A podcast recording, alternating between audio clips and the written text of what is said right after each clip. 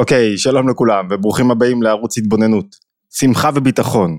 עצה מאוד חשובה כדי ליישם, להטמיע שמחה וביטחון בתוך המציאות שלנו. סיימנו עכשיו סדנה שעוסקת בביטחון ושמחה, ואני רוצה לגעת בנקודה אחת שעסקנו באריכות בתוך הסדנה, שהיא עצה כל כך חשובה.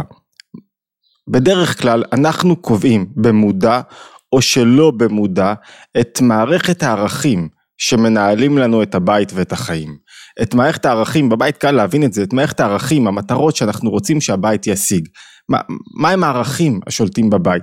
לכולם יש כזאת מערכת ערכים, לפעמים אנחנו קובעים אותה באופן מודע, זאת אומרת אני מגדיר לעצמי, אני רוצה שזה ישלוט לי בבית וזה ישלוט בבית, ולפעמים באופן לא מודע. איזה ערכים למשל? הישגיות. אני רוצה שהילדים שלי יגיעו להישגים גבוהים, שאני אגיע להישגים גבוהים, לא משנה באיזה תחום שאני אעשה, ביצועים, תוצאות טובות, לפעמים ציונים מאוד חשובים שזה חלק מההישגים, אסתטיקה, יש בתים שאם משהו זז במקום, אם משהו לא מסודר, קצת בלאגן, זה משגע אותי, זה, זה, זה ממש ערך בתוך הבית. יש בתים שמתנהלים בתנועה של הישרדות, זאת אומרת הכל בתנועה של הישרדות, שנהיה מסוגלים לשלם את סוף החודש, שנהיה מסוגלים להתפרנס, שנהיה מסוגלים להשיג, לחיות את החיים הללו בצורה שהיא דומה לאלה שאנחנו חיים לידם, לשכנים שלנו. יש בתים ששמים את הערך המרכזי, את טיפוח הגוף, ו... ושהגוף שלנו יראה כמו שצריך, ושנהיה בריאים, והמון תשומת לב לבריאות הגוף, למה אוכלים, לספורט, להמון דברים אחרים. הרבה פעמים כשיש ערכים אחרים שהם גבוהים בסדר העדיפויות של הבית, הערך של שמחה וביטחון, שמחה זה אינדיקציה לביטחון, תכף נסביר על מה מדובר, הרבה פעמים השמחה היא לא ערך ראשי, היא לא דבר משמעותי, גבוה, שאליו צריך לחתור, אלא זה תוצר של משהו. זאת אומרת, אם אנחנו נשיג את ההישגים, אם נגיע לציונים, אם אה, נהיה בריאים, אז נוכל להיות שמחים. השמחה אמורה להיות תוצאה של מימוש כל הערכים האחרים. וזה לא יכול לעבוד ככה. השמחה היא לא תוצאה של משהו, גם הביטחון הוא לא תוצאה של משהו. הם לא יצליחו להתפשט בתוכנו ולהיות דומיננטיים ומשמעותיים ולא נצליח לזכות בכל התועלות של שמחה, כמו מנוחת הנפש וכמו בריאות נפשית ובריאות פיזית, לא נצליח לזכות בכל התועלות אם שמחה היא לא ערך עיקרי שאנחנו נועצים בבית. והערך הזה מתחרה הרבה פעמים בערכים אחרים. זאת אומרת, אני יכול להגיד לעצמי, אם ההישגים זה הדבר החשוב לי ביותר, וחסר לי שמחה, זאת אומרת בעיניי שמחה תהיה התוצאה של ההישגים שלי וההצלחות שלי, ולא השמחה זה הערך שבאמצעותו אני בונה את החיים שלי ואת העבודה שלי ואת העסק שלי ואת היחס של הילדים. אז כשהילד לא עומד בהישגים, לא מביא את הציונים, אז הבית לא שמח. וכשהבית לא שמח, אז, אז, אז הוא לא שמח, אז חסר לנו את הערך המרכזי. אבל אם השמחה היא הערך, אז היא מה שמניעה בסופו של דבר להביא להישגים. ואנחנו מבלבלים הרבה פעמים, ואנחנו ממתינים השמחה עד שמשהו יקרה, ומרשים להרבה פעמים לסטרס וללחץ ולחרדות להיכנס בתוכנו, במקום לשים את השמחה כדבר דומיננטי.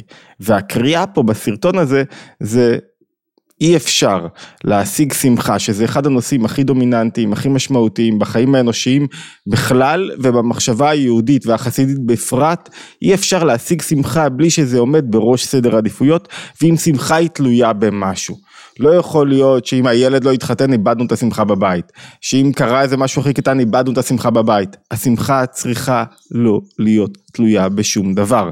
כי אם נחכה שהשמחה שלנו תהיה תלויה במשהו, אז היא לא תגיע אף פעם, כי אז תמיד יהיה משהו הבא שהיא צריכה להיות תלויה בה.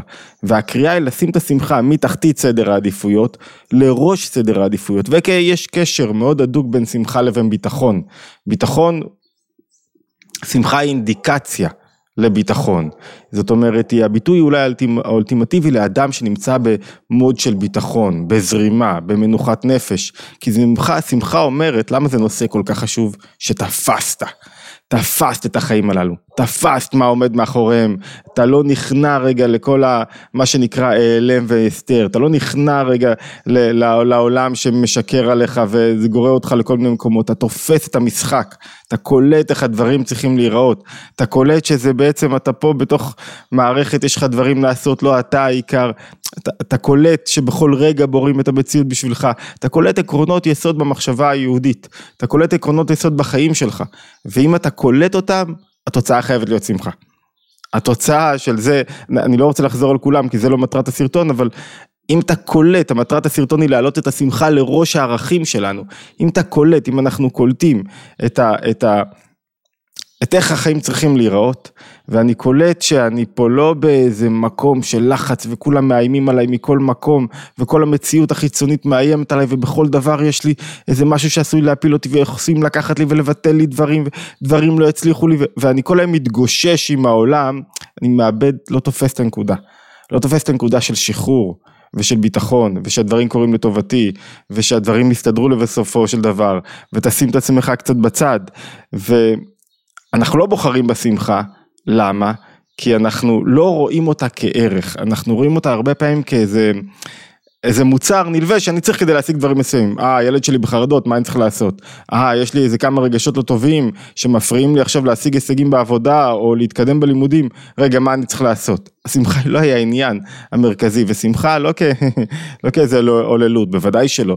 כתנועה נפשית של שחרור ושל הרפייה ושל עשייה קדחתנית מתוך מנוחת נפש ושל תפיסה שהמציאות מדויקת לי וטובה לי.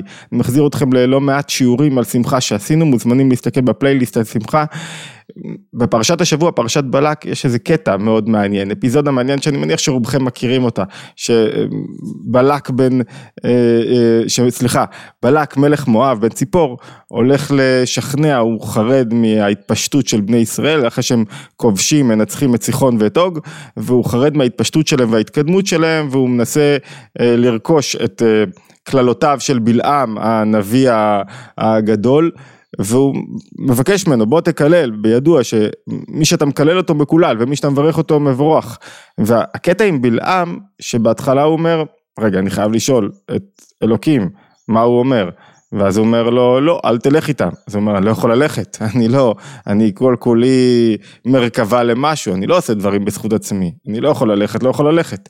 ואז בפעם השנייה כששוב פונה אליו בלק ולא מתייאש ומנסה לשכנע אותו בוא תקלל את בני ישראל, בסוף הקללות כידוע הופכות לברכות, אז בפעם השנייה אחרי כל הסיפור עם האתון, יש הרבה מה להגיד, נגיד את זה על פרשת השבוע, בשיחה על פסיכולוגיה בפרשה, בפעם השנייה הוא כן כמעט משתכנע. והוא כן הולך איתם בסופו של דבר, זאת אומרת הוא מבקש אישור, אבל כאילו הנפש שלו יוצאת למקום הזה, הוא רוצה ללכת ולקלל את ישראל. ויאמר מלאך השם, כשהוא פוגש את מלאך השם אחרי האירוע עם האתון שחוסמת לו את הדרך, ויאמר מלאך השם אל בלעם, לך עם האנשים. בפעם השנייה, כן, אלוקים מרשה לו ללכת עם האנשים.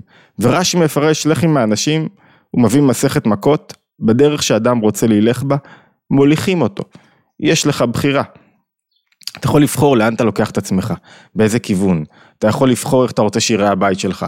ובדרך שאתה הולך, עוזרים לך, דוחפים אותך, מניעים את כל המציאות ללכת בדרך הזאת. ואם אתה הולך בדרך של מראה שחורה, ועצבות, וחיסרון, וקורבנות, אז כל המציאות תלך איתך. בחרת. אל תגיד לי שלא בחרת, בחרת להיות במקום הזה. קשה לך להגיד לא בחרתי, כי קופצות מחשבות, וקשה לך לראות דרך הפוכה, אבל בסופו של דבר יש פה אלמנט של בחירה. והבחירה נובעת בראשיתה מרצון מסוים, ומהו הרצון של הפך העצבות, הפך השמחה, הוא הרצון להיות במרכז, להיות אה, וואו קורבן, להיות למה זה קרה דווקא לי, להיות רגע אני לא אצליח להשיג את הדברים, להיכנע לחרדות ולא לתפיסה לא טבעית של הפך החרדות, של אני בוטח שהדברים יסתדרו לטובתי, ו... יש כמה תורות מאוד יפות של רבי נחמן שאולי נלמד אותם, שאומרות רגע, אם בדרך שאדם רוצה ללך מוליכים אותו זה עובד לשני הכיוונים. אז אם אני אשים את השמחה בראש סולם הערכים שלי, אז גם המציאות תלך לכיווני. גם הדברים יסתדרו באופן כזה שגם יהיו לי סיבות טובות לשמחה. ואני רוצה ללמוד איתכם אולי כמה, כמה פסקאות מרבי נחמן ככה הלשון הציורית שלו, התכנים מובאים בעוד מקומות, פזורים בספרות החסידות, אבל הלשון המקורית שלו היא מאוד חדה וככה מחזקת, והכלל, כשאומרים כלל זאת אומרת זה נכון לכל המצבים, שצריך להתגבר מאוד בכל הכוחות, תנין כ"ד, מקורות באתר התבוננות אני מזכיר. להתגבר בכל, המק... בכל הכוחות להיות אח שמח, כי טבע האדם, התנועה הטבעית שלנו, למשוך למראה השחורה. מהי מראה שחורה? חיסרון, היעדר, שמשהו חסר לי. למראה השחורה ועצבות, מחמת פגעי ומקרה הזמן. אוי מה קרה לי, מה הפסדתי, מה לא קיבלתי. וכל אדם מלא ייסורים. בטבע האדם תמיד מוצא סיבות למה הדברים לא מסתדרים לו כמו שצריך, למה הוא לא מקבל כמו שצריך, בין אם זה באמת.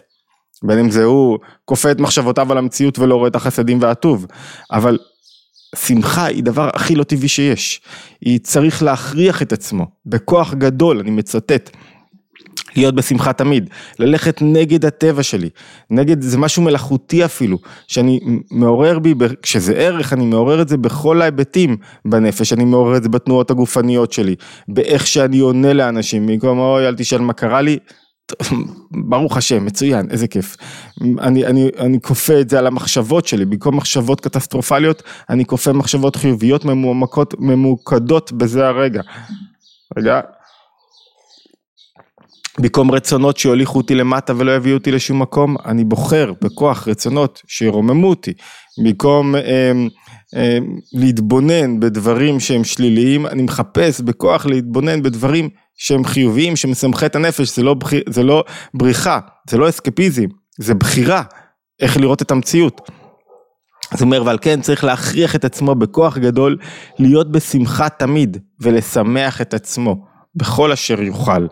אפילו במילי דשטותא, אפילו בדברים קטנים, אפילו בדברים שהם כאילו, הרעיון זה לשמח את עצמך, להגיד לעצמך לא כל כך קל לנו לחפש כמה רע, כמה לא טוב, כמה הכל הולך לא לשרוד, כמה דברים מתפרקים, כל כך רע, רק תפתחו את החדשות, הכל רע, רע, רע, רע. זה הפך העבודה הפנימית והתכלית של האדם, לחפש כמה טוב. כמה רע, לא צריכים אותך, לא צריך שתהיה גאון גדול לספר לי כמה רע. להוריד לי את המצב רוח, לא, לא צריך שאנשים שיהיו קרובים אליי ויורידו לי את המצב רוח. זה כמו, תשמעו הרבה פעמים מנטורים שמדברים על, אה, אתה רוצה להצליח. בעסקים, במדע, בכל מה שאתה לא עושה, בלימוד, תתקרב, תתחבר לאנשים שהם, ש- שהם רוצים להתקדם, שהם דוחפים את עצמם קדימה, שהם כאלה, שהם מצליחנים. לא פחות חשוב, אתה רוצה שהשמחה תהיה ערך בחיים שלך, שיהיה לך חיים שמחים, תתחבר לאנשים שמחים, לא אנשים שמכריחים, כופים עליך, משכנעים אותך, אותך, להסתכל על המציאות בעיניים קטסטרופליות, בעיניים של חסך, בעיניים של מה לא קיבלת, בעיניים של איזה פוטנציאל לא מימשת, איזה דברים החסרת. זה תמיד תנועה דואלית. מצד אחד אנחנו מדברים, מי שקרא את הפוך, כל הזמן על מימוש פוטנציאל, על גילוי כוחות, זה חלק מהאופן שבו אדם דומה לבוראו, וזה המנוע הגדול ביותר של האדם. מצד שני, תנועה שהיא אקזיסטנציאליסטית, קיומית, שחי ברגע, שהיא של שמחה גדולה בכל רגע ורגע ללא תנאי, לא מותנית במה אני עושה, בעד כמה אני גדול ומוצלח, ועד כמה אני, או, או לא עשיתי שום דבר ולא הקמתי את עצמי מהמיטה. השמחה היא הכוח להשיג הישגים, ולא תוצאה של ההישגים, כמו שאמרנו. ויש איזה עוד נקודה אחת שהייתי רוצה לדבר על השמחה. צריך לרדוף אחר המקומות החשוכים בנפש שלי, אחר המראה השחורה, אחר הנקודות שהם לא מתרוממים, ודווקא אותם להכניס לתוך המסגרת. לבדוק רגע, למה אני סובל מאיזה נקודה מסוימת? מה המידה, מה הרגש הדומיננטי שלי בנפש שגורם לי עכשיו לא להיות מרוצה, לא לקבל את המציאות, להיות קורבן, לא להיות שמח בחלקי, לא לאהוב את הקרובים אליי, להיות תמיד בתחושה של אכלו לי, שתו לי. למה? להתבונן רגע בנקודה הזאת ודווקא אותה לחטוף אותה ולהגיד רגע אני לא מרשה לנקודה הזאת להתפשט בתוכי ואני רוצה להפוך אותה לנקודת של שמחה אני מבין מה נראה לי כחסך ואני הופך אותו. כך בלשונו של רבי נחמן, לשון מאוד יפה, בעניין השמחה, ליקוטי מאורן תנין כ"ג, על פי משל לפעמים בני אדם שמחים ומרקדים, ואז הם רואים מישהו בחוץ, חוטפים איש אחד בחוץ, שהוא בעצבות ומרה שחורה. ומכניסים אותו בעל כוחו לתוך מחול המרקדים, ומכריחים אותו, בעל כורחו, שיהיה שמח עמהם גם כן. בנמשל, בתוכי, יש איזה כוח שמנסה לרקד, ויש כוחות שמנסים להוריד אותי למטה. המאבק מתקיים, כוחות שיש בהם מרה שחורה ועצבות וחוסר שביעות רצון, ואז אני צריך בכוח לתפוס את הכוחות עם העצבות ומרה שחורה. ולהכניס אותם למעגל הריקודים. לא לתת להם לשלוט על חיי. הטבעי שלי בבוקר לקום עצוב, מדוכדך, מבואס, מפחד מהיום, מפחד שאנשים יתקשרו אליי ומה יגידו לי, ואיזה וואטסאפים ישלחו לי, ואיזה עבודות יבטלו לי, ואיך המציאות לא תחייך אליי.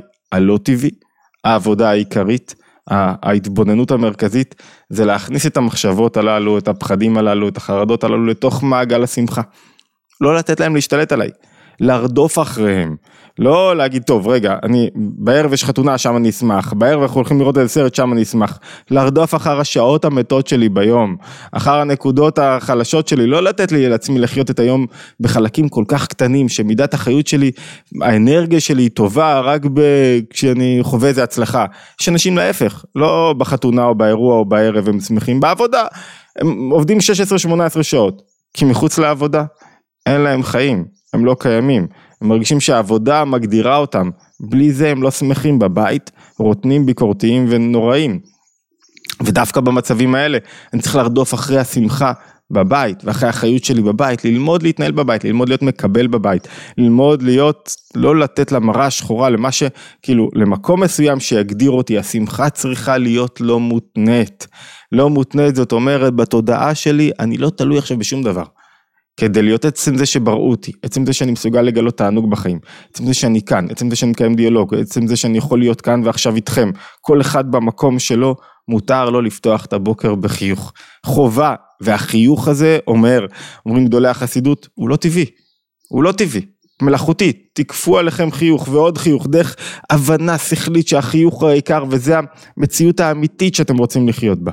ואז כשאני כופה את זה, פתאום השמחה משתלטת.